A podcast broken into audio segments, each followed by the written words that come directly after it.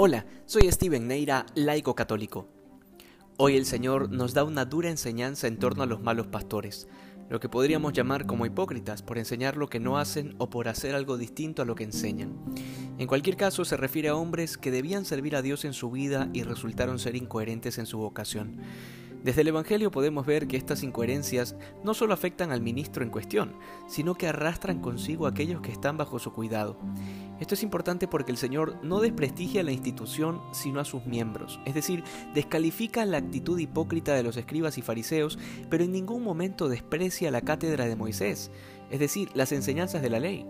De hecho, le pide a sus discípulos que obedezcan la enseñanza, pero que no imiten su comportamiento. Esto es algo que puede entenderse ahora desde la iglesia, que es el nuevo pueblo de Dios, porque para nadie es un misterio el hecho de que en la iglesia tenemos también malos pastores. De hecho, el Señor los llama asalariados, porque no les interesan las ovejas, sino sencillamente la paga.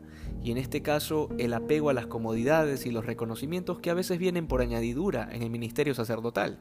Sin embargo, esto no puede implicar una descalificación de la iglesia que Cristo ha fundado.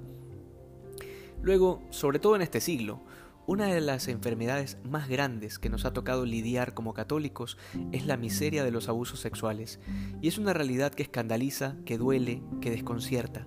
Y en este sentido debemos recordar que nuestra fe está puesta en el Señor que es la cabeza de la Iglesia.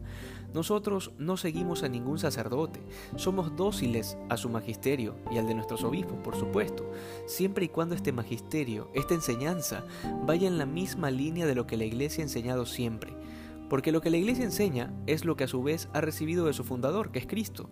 Y sí, esto también incluye al Papa, que es el sucesor de Pedro.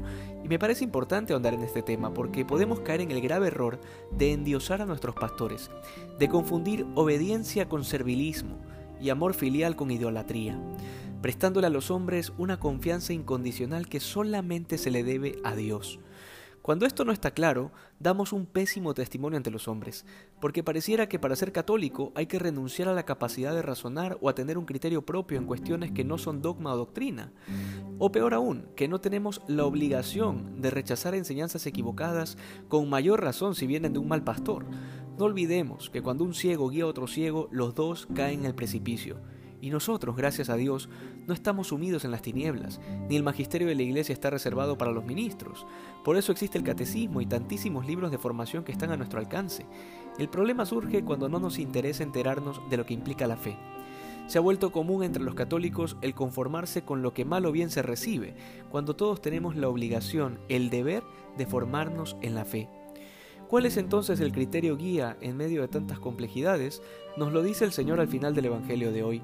El que se enaltece será humillado y el que se humilla será enaltecido. Que hoy seamos más santos que ayer. Dios te bendiga.